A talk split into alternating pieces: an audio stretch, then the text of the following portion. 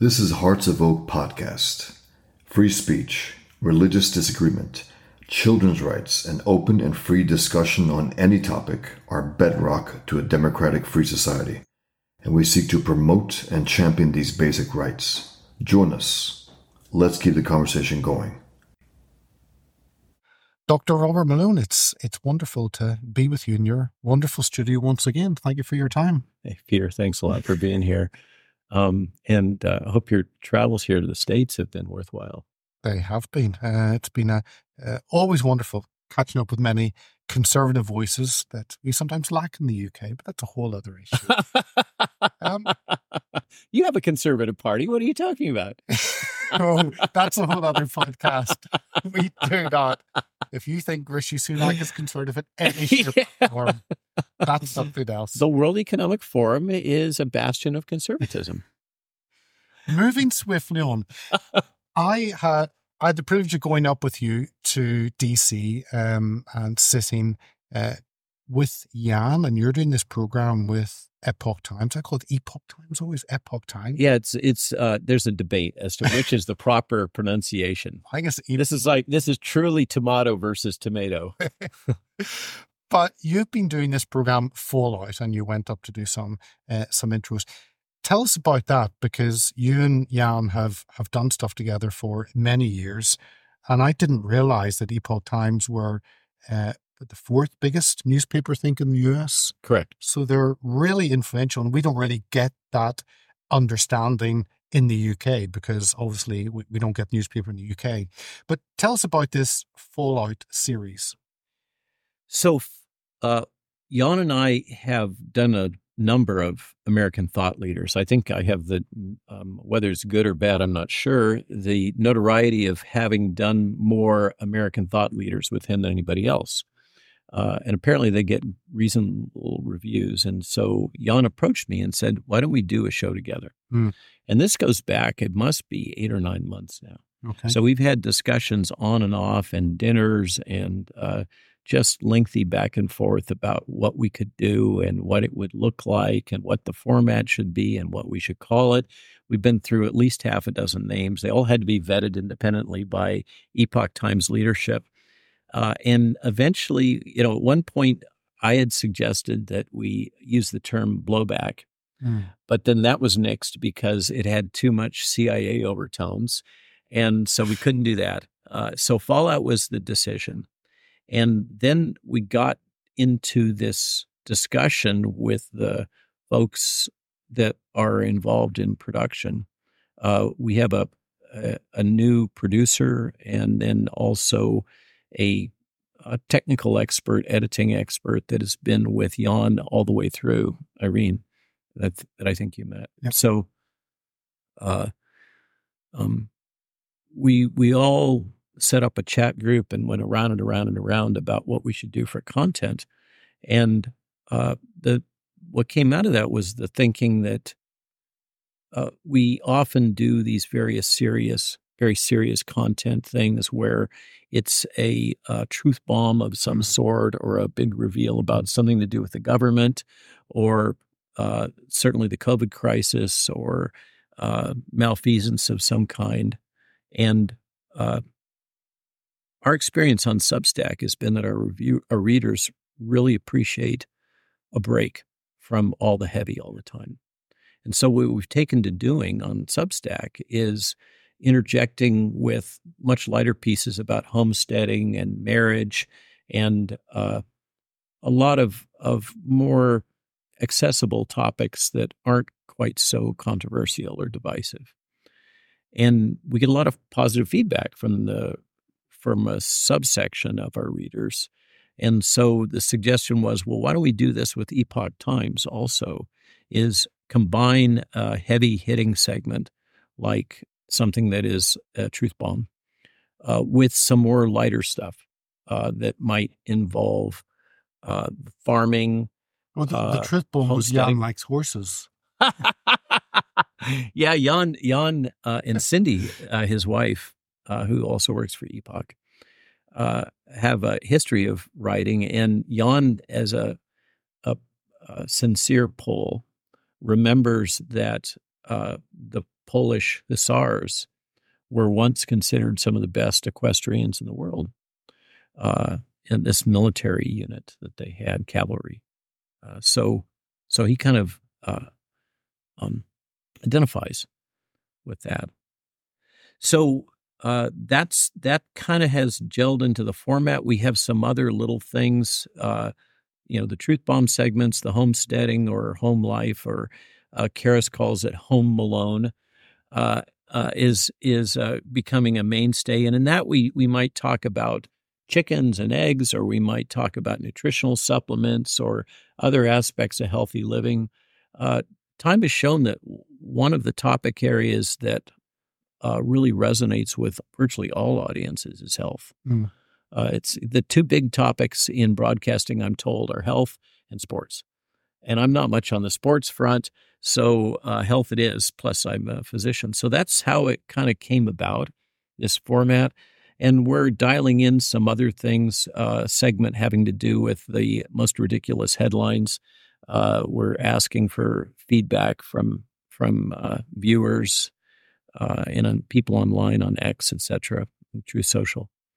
So that's that's kind of the general outline. Is is we're continuing to focus on what we think are hot topics that are undercovered, things that corporate media is afraid to touch or has been dissuaded from touching. Uh, and going a little bit deeper below the headlines. You know, it's easy to read, here's the facts or whatever the approved narrative is. Uh, whether they're facts or not is often debatable. But uh, you know, you read you read these kind of two dimensional descriptions of what's going on, particularly in D.C., and it it doesn't really enlighten you much. You don't really comprehend what's going on. You're somebody who lives in the politics. And so you often understand, at least in UK politics and increasingly in American politics, what the backstory is, but most people don't. So that's that's the idea is to kind of bring that to life and to bring uh, hidden, uh, uncovered aspects of key events uh, out so that viewers can get a better understanding of what's really going on. Um, I want to get on to some of the attacks um, you've had as, as you have spoken out over the last three years. But I think one of the questions people may have, maybe are told to have, is that all this conversation about the story of COVID, how it appeared, that's yesterday's news. Move on to something else. Right? From your point of view, why is it important to have that down on the record? The uh, COVID facts. Mm. Uh, a number of reasons. There, there is uh, culpability here. There, it's more than mistakes having been made. There was an aggressive cover up that went on and a lot of these actors that are involved in that are still involved in global health and promoting things like the pandemic treaty and the international health regulation modifications and a lot of other related agendas, uh, digital passports, etc. So I think revealing and documenting what these same players have done, you know, notably the CCP, the CCP interacting with American intelligence and other American agencies. That's that's important to get to the bottom of, uh, and to document the issues of the vaccine injuries, the nature of the vaccine injuries. Uh, how did that come about? That has profound implications going forward. Not the least of which reason is because this is being considered a vaccine platform. And this, uh, particularly this messenger or modified messenger RNA technology, is being advocated as a universal vaccine platform. And we still haven't resolved a lot of the toxicity types, characters, characteristics of those, prevalence, severity, uh, longevity. Uh, and we also have the perversion of international norms in regulatory affairs that has occurred here and uh, is still not being acknowledged. So I think it's important to understand what has happened and document what has happened because there's a lot of malfeasance that has gone on, and these same actors are busy um, continuing to engage in this same type of behavior or even extensions of it as they seek to uh, exploit public health for agendas that go far beyond just public health, as we've seen over the last four years. So, uh, and and then there's the vaccine injured, uh, who have been gaslit and censored and uh, um, forced underground, uh, their existence denied, and yet they still have their damage. And the only way that we're going to get governments or the medical establishment to uh, to agree to compensate and seek methods for mitigating the damages that have occurred to this subset of vaccine recipients in particular is to force the acknowledgement of what these damages are, how prevalent they are, and that there are these damaged people. One of the things that has surprised me as a vaccinologist, as I've come into this uh, last four years, is is I have encountered multiple people who are vaccine injured or whose children are vaccine injured that I never encountered before. I didn't really know they existed. There's so many social pressures to uh, prevent these people from having a voice. And I wasn't aware of how serious the problem was. Mm. So, uh, what I'm convinced now is that this is a significant problem. It's only a um, minor fraction of those that receive the products, but it seems to be growing, particularly in the United States, where we have this very aggressive uh, um, multi shot uh, um, pediatric vaccine schedule that seems to be driving uh, whether it's central nervous system inflammation or immune system damage or multifactorial, hard to say what it is. But there's no question that we're having children damaged by these protocols. And yet there is this concerted effort to deny that these damages are occurring and not, and to basically attempt to delegitimize the parents that are observing that they've had these damages. So uh, again, that that feeds into this same thread that uh, unless as a society or as a as a uh, uh, protest group, unless we're able to uh, document in a rigorous way and uh, publicize what these parents, their children, uh, young adults, you know, the myocarditis story, and there's so many others, have been experiencing uh, we're never going to break through the denial. One of the things that's really been troubling has been the functionally collusion of the medical complex in the uh, denial of the damages that have occurred. So, how are we going to break through that unless we confront what has actually happened? How are we going to break through the propaganda censorship complex that is promoted by pharma uh, to keep uh, the average person from being aware of the risks associated with these promoted products. So I I think there's a, it's there's a lot of reasons why this still matters, uh, and then there's kind of the politics of it and the potential liability as we're heading into elections in Europe and the United States. Uh, and the implications are profound that we have governments that are uh, willing to force the population to accept a product that is not truly safe, nor is it effective. Uh, and how does how does that come to pass? Uh, and what can we do about it so that it doesn't happen in the future? Well, that question, I had many questions for you as we drove up and down uh, to DC, and you humoured me on all of them. Hmm. But one of them was accountability. And unless, to my mind, unless you have justice, then it's very difficult for healing to happen, for the country to come together. That huge split of those who do not trust the information they're given from mainstream media, from big pharma, from government, and those who love it and, and want more of that. So is I don't see any way you can move forward and have uh, have justice whenever big pharma seems all powerful. Do you see a way past that power block that big pharma has on I think every sector of society? So that's a deep question.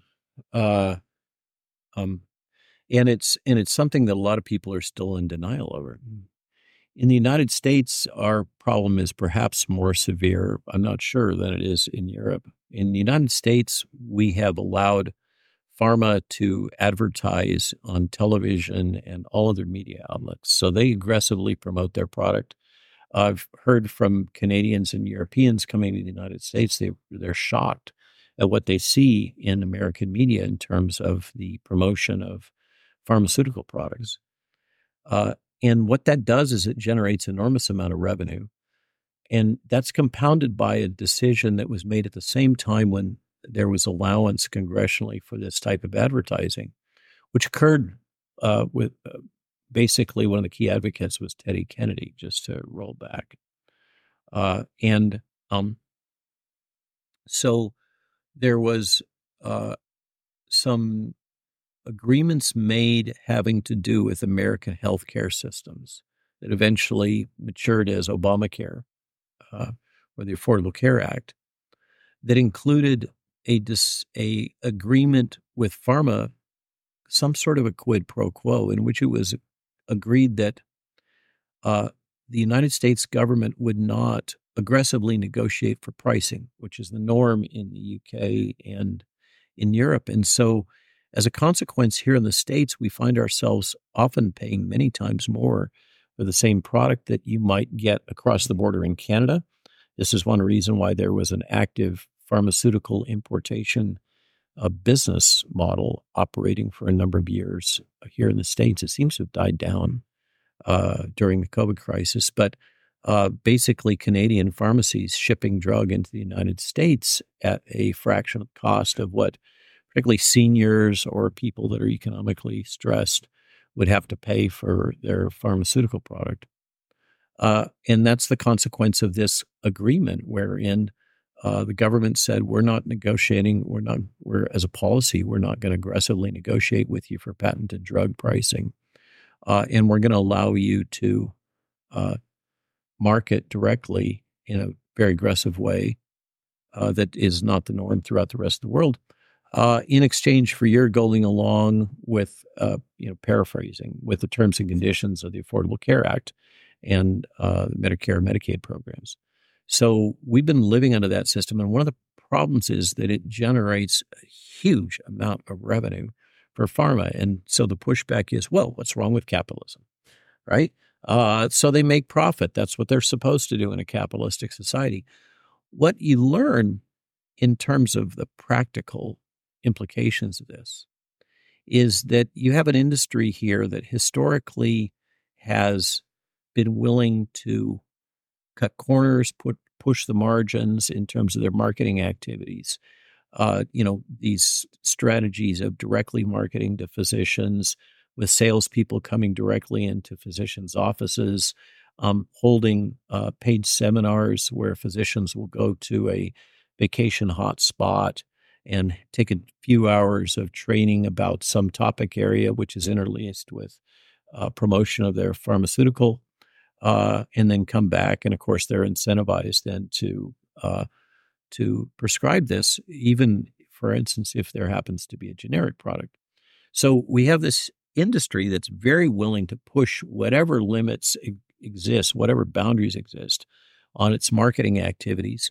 And uh, one of the things that the industry has learned is that they can take this huge revenue stream that they're now capturing and use it to functionally fund American elections.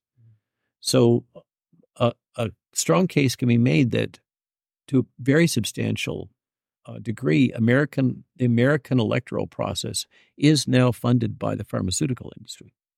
So you have, you know, people from the levels of school board all the way up to the POTUS, President of the United States, that are um, have a conflict of interest. I think is the gentlest way to say it, or the appearance of a conflict of interest, because uh, they're partially dependent on pharmaceutical industry money for uh, funding their campaigns, and so uh, that results in a situation in which uh, Congress and the political caste becomes very wary of placing any restrictions on pharma, holding pharma accountable in any way. And uh, your question is, can that be resolved? Uh, personally, I don't think that that stranglehold over American politicians in the political process can be resolved until um, until somehow you mitigate this uh, huge influx of cash, of profit. And the problem is that as soon as you go there, then you're walking right down the pathway to socialistic practices and price controls and everything else. Uh, and so, what could you do? Oh, I know. Let's nationalize the pharmaceutical industry. Well, that's the road to hell. Uh, and that will absolutely be anti competitive. Uh, a case could be made that what really needs to happen is to enable more competition within the pharmaceutical space. Because what's functionally happened now is with these um, extremely burdensome regulations that most small to mid size pharma innovators have to encounter, and they're not really prepared for it. Uh, that that creates a, a multi-year barrier to entry that that results in enormous amounts of capital requirement to meet the, the criteria. And so, in a in a strange way, that favors favors big pharma. Big pharma has the capital, has the infrastructure, um, and has the uh, relationships, interpersonal relationships, and business relationships with, with the FDA and other agencies and key players in the FDA. So for them, it's just another cost of doing business. For the smaller innovator, it's extremely burdensome and time consuming uh, and destroys the timeline timeline which means that it as you're developing your product your every day that you spend uh, in in the product development pre-marketing loop it's a day less that you have patent coverage uh, and so then suddenly your uh, opportunity to recoup your investment shrinks as the length of time that it takes to bring the product to market increases. So uh, it puts the small guy in a real bind. I, I, think, I suspect that the only way out of the woods is going to be in some way to increase uh, the opportunity for smaller innovators uh, to bring products to market. And there's ways to potentially do that, like making it so that you can uh, um, bring a product to market that is not fully vetted yet. That, for instance, doesn't have the background of large phase three trials, which are so expensive, uh, and that you capture that information in real time uh, once you start marketing. Mm. So there's been some movements towards that, and the Right to Try initiative is one example of that. Uh, so that the the small innovator can start recapturing some cash flow. Uh, there has to be rigorous informed consent, uh, but uh, for the for the patient who is suffering a condition that's an orphan disease or doesn't have an optimal treatment, uh, that might be a pathway to allow innovators to come in. But uh, so long as we maintain the system as it is, and there's that much cash flowing into such a small number of companies that have functional monopolies as a consequence of government regulations, largely, uh, um, then then we're going to be faced with this problem that uh, this industry has basically a huge slush fund that it can exploit in order to advance its own political and regulatory objectives. And uh, there's no way around that. You know, you can you can vote for the person who uh, vows to not take pharmaceutical industry money, Bobby Kennedy, an example. Uh, but um, in the face of modern marketing, which is to say propaganda mm. capabilities, uh, the the ability of a honest broker to uh, effectively play in in the American political landscape is really constrained because if you if you you know friends and family and small donations and you you spin up hundred thousand dollars maybe a million dollars.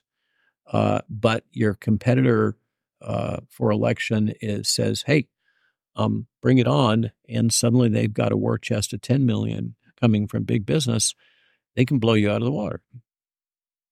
So I, you ask a hard question how to how to solve this conundrum that is really a problem of uh, of availability of cash in excess of needs for uh, innovation. I mean, pharma's justification has been that oh, they need all this profit, they need all this money because it's such a high risk industry, and uh, so they need to have financial incentives and sustainability because only one in 10 are hits. But that's that's the old model. Pharma doesn't really innovate anymore. What they do is they buy up uh, small innovators. That's that's the business model, and they outsource most of their uh, um, personnel expenses to uh, contract research organizations. That's that's the other new wrinkle in this. So they they don't have permanent staff mm. except for core staff and marketing. So that's long winded, but I, it's a real problem, and and I don't know uh, an easy way to get through it. The The companion problem is the revolving door and the tight relationship between the regulatory affairs world and pharma so FDA and pharma is just one FDA and and CDC, et cetera, et cetera. And this is a problem throughout the U.S. government. One of the things that we have is uh, we call them dual function agencies. And there's a whole lot of them. USDA is an example of this. FAA is an example of this. Agencies that have a mission to both promote an industry and to regulate the industry. And uh, not surprising, the promotion of the industry often seems to win in the executive branch, uh, financially and otherwise. And so you end up with, you know, CDC, what we've seen over the last 40 years as being a classic example. They're supposed to uh, oversee and monitor vaccine safety, but they're also supposed to promote vaccination. And the promotion of vaccination seems to be a much more important uh, administrative task than uh, the oversight and monitoring of safety, mm. as we've seen with VAERS, et cetera. So again, it really complex, um, evolved ecosystem. It gives rise to the power of pharma, uh, and and I don't know how much of the global dominance of pharma that we're seeing. You see it in the European Parliament uh, with uh, what's her name, uh, von Leyen, mm. uh, having this kind of chummy chummy relationship uh, with the vaccine contracts, et cetera. Um, is is it is that um, basically the, the, surplus profit from the United States being turned on the world? Uh, I don't know the answer to that, but I I'm really uncomfortable with with what what I've learned over the last four years, and this used to be my industry. Mm-hmm. Uh, this is what I did for a living. I, I'm a regulatory affairs expert. I'm a clinical research expert. I'm a discovery research expert who's worked at this interface of small pharma, big pharma, uh, government, uh, and academia my whole career. Uh, and yet, what I've seen, kind of like what Paul Marik's journey has been, what I've seen now has has made me aware of how the ideals that I was taught, the norms that I was taught, uh, have been compromised mm. in a wholesale fashion with apparently no regrets. Uh, and that's that's at, at the fundamental level. That's what that and the bioethics of the failure to provide informed consent are the two things that bother me most. If you like what we do, sign up to our mailing list, donate, share, and subscribe to our many platforms at heartsofoak.org. Thank you for listening.